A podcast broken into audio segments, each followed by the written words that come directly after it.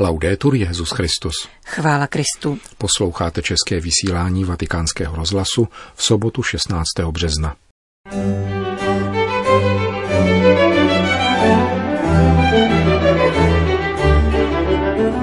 Netečnost a individualismus se potírá alternativními činnostmi a nikoli jen stížnostmi, řekl papež na setkání s Konfederací italských kooperativ.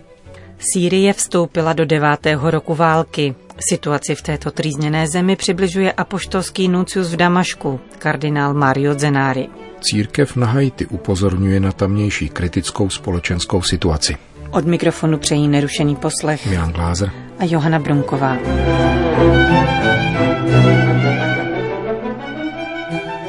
Zprávy vatikánského rozhlasu. Vatikán. Papež se dnes ve vatikánské audienční aule setkal se sedmi tisíci delegáty Konfederace italských kooperativ u příležitosti z tého výročí založení této organizace, která má 3 miliony 200 tisíc členů a poskytuje práci 550 tisícům lidí. Tuto italskou konfederaci tvoří 22 tisíc kooperativ, družstev věnujících se nejrozmanitějším ekonomickým, vzdělávacím, kulturním, sociálním a charitativním činnostem. Její vznik byl inspirován encyklikou Rerum Novarum papeže Lva XIII., který, jak zdůraznil papež František, prorocky začal ozřejmovat učení církve o společnosti. Jeho intuice vyrostla z přesvědčení, že evangelium není určeno pouze určité části člověka či společnosti, nýbrž mluví k celému člověku, aby jej stále více poličťovalo. Doba, ve které psal papež Lev XIII. byla těžká, ale každá doba má svoje trápení a starosti. Slova tohoto papeže byla však vzata vážně, což dalo vznik vaší konfederaci a velkodušnému nasazení, které trvá již sto let. Je to velké znamení naděje, když církevní učení o společnosti nezůstává mrtvým či abstraktním slovem, níbrž ožívá díky mužům a ženám dobré vůle, kteří mu dávají tělesnou a hmatatelnou dimenzi a proměňují ho na konkrétní, viditelné a užitečné činy concreti, visibili e utili. Váš kooperativní model, pokračoval papež, právě proto, že je inspirován církevním učením o společnosti, koriguje určité kolektivistické a etatistické tendence, které jsou pro individuální iniciativu někdy smrtící, ale současně brzdí ty individualistické a egoistické, které jsou zase vlastní liberalismu. Infatti, mentre l'impresa capitalistica mira Zatímco kapitalistické podnikání je zaměřeno hlavně na zisk, má družstevní podnikání za účel přiměřené a vyvážené naplňování požadavků společnosti. Zajisté musí být také kooperativa zaměřena na výtěžek, aby jeho ekonomická aktivita byla účinná a efektivní, ale aniž by ztrácela ze zřetele vzájemnou solidaritu. La reciproca solidarieta. Nikdy nesmíme zapomínat, že družstevní pojetí založené na vztazích a nikoli na zisku jde proti proudu světské mentality, řekl papež František. Jedině když objevíme, že naším pravým bohatstvím jsou vztahy a nikoli materiální dobra, nalezneme alternativní způsoby, jak žít a obývat společnost, která nebude ovládána bůžkem peněz – idolem, který ji oklamává a postupně obírá o lidskost a spravedlnost a řekl bych, že také o bohatství. Děkuji vám za vaše nasazení, které důvěřuje v kooperaci a je výrazem umíněnosti udržet lidskost ve světě, který chce komercializovat všechno. Je zapotřebí této umíněnosti, aby se mohlo pokračovat, vedeli světská logika jiným směrem. Děkuji vám za vaši umíněnost. Ta není hříchem, jen tak dál. E questa non è peccato. Andate avanti così. Nejdůležitější a nejvíce zřejmou výhodou kooperativ je fakt, že umožňují přemáhat samotu, která z života činí peklo. Cítí-li člověk samotu, zakouší peklo. Vnímá-li však, že nebyl opuštěn, může čelit všem typům obtíží a námach.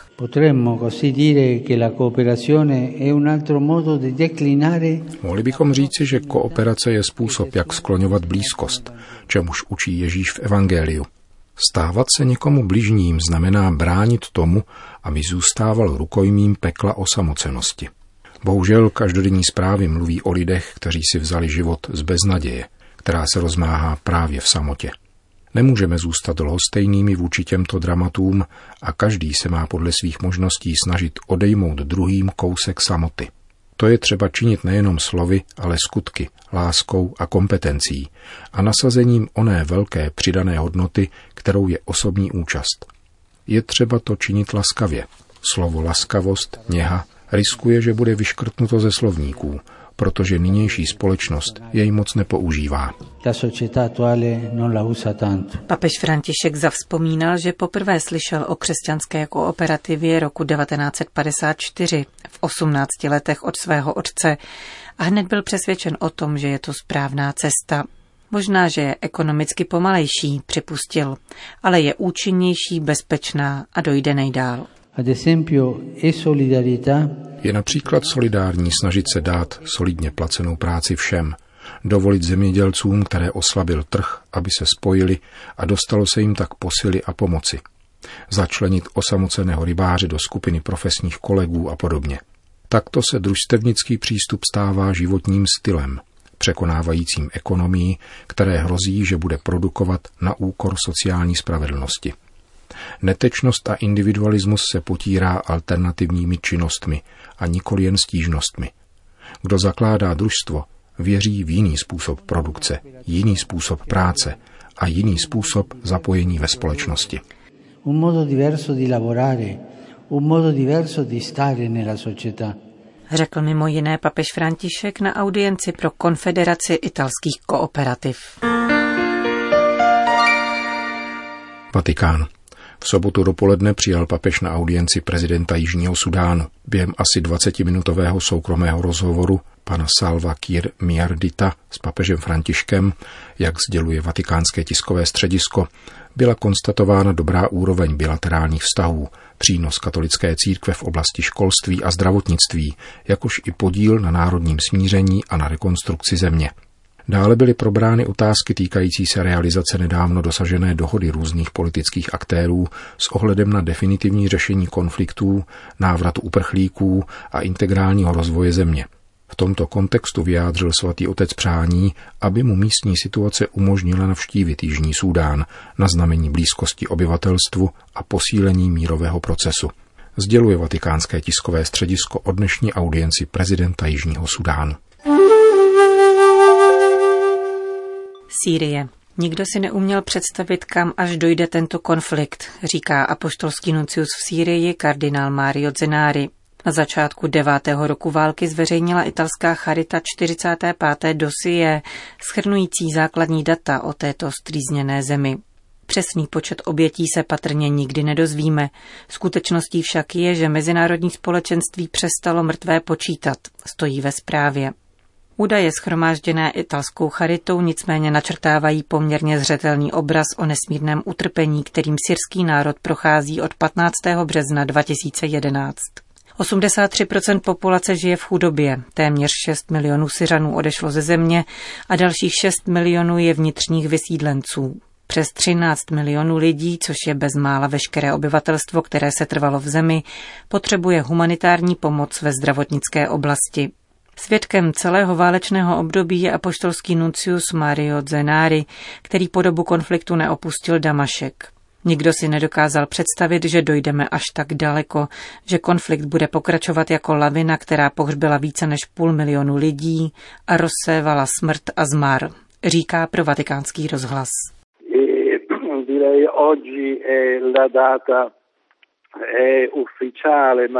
tutti sappiamo che il conflitto Oficiální datum připadá na dnešek, ale všichni víme, že konflikt nezačal přesně 15. března, ale o několik dní dříve.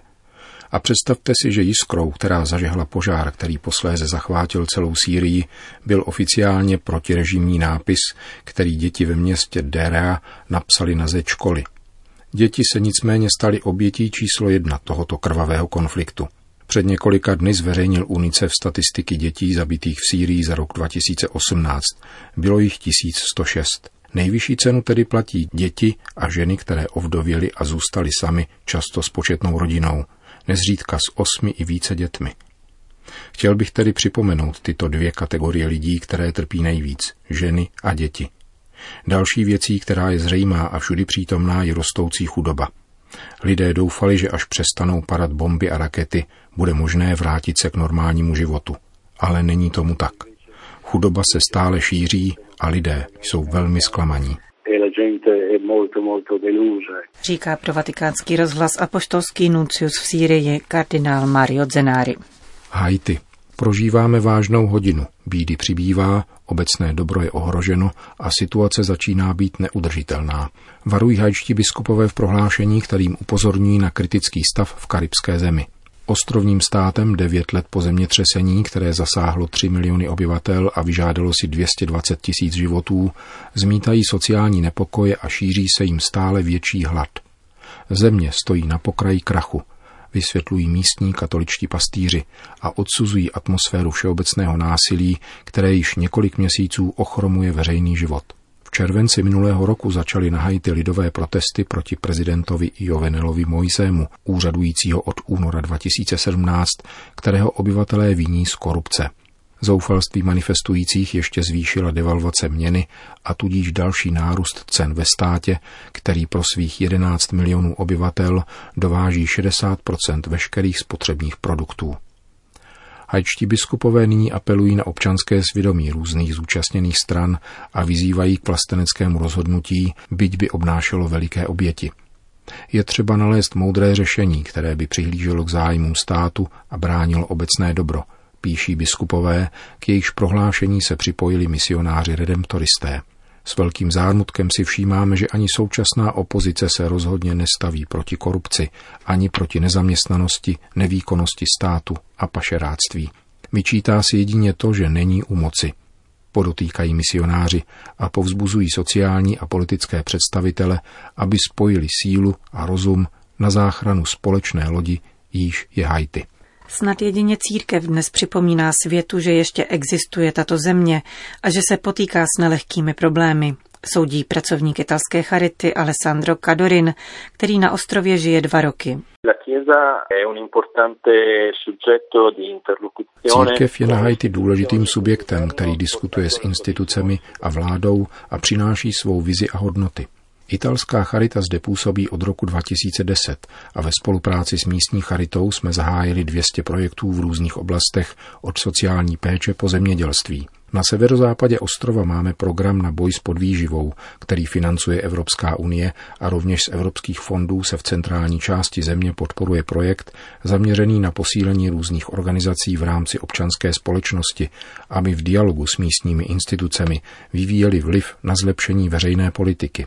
Italská biskupská konference zase poskytuje prostředky místním katolickým společenstvím, aby při nich vznikaly farní charity. Všeobecně řečeno se snažíme povzbudit místní komunity, aby se nejenom ujali odpovědnosti za vlastní budoucnost, nebož aby se zasazovali za uplatnění svých práv. Více než polovina hajťanů žije s méně než dvěma dolary na den. Čtyři z deseti jsou nezaměstnaní. Dostává země nějakou mezinárodní pomoc. Pomoc přichází bohužel vždy v krizových momentech a Haiti se věnuje pozornost jedině v případě velkých katastrof, ke kterým tu bohužel dochází dost často. Naposledy to byl před dvěma lety hurikán Matthew. Dnes tedy humanitární pomoc přichází v mnohem menší míře a nestačí pokrýt potřeby. V nynější krizové situaci zaviněné politickou a sociálně hospodářskou nestabilitou například rozdílí Světový potravinový program rýži a podniká další konkrétní akce. Ale tento zásah není dostatečný, protože celý sociálně-ekonomický systém na Haiti je oslabený a provizorní. Na místo krizové humanitární pomoci by bylo nutné doprovázet rozvoj místního hospodářství, které má své zdroje. Zemědělství není příliš rozvinuté a mělo by další potenciál – Stejně tak turismus, který by neudržel celé hospodářství, ale mohl by zemi poskytnout velkou podporu.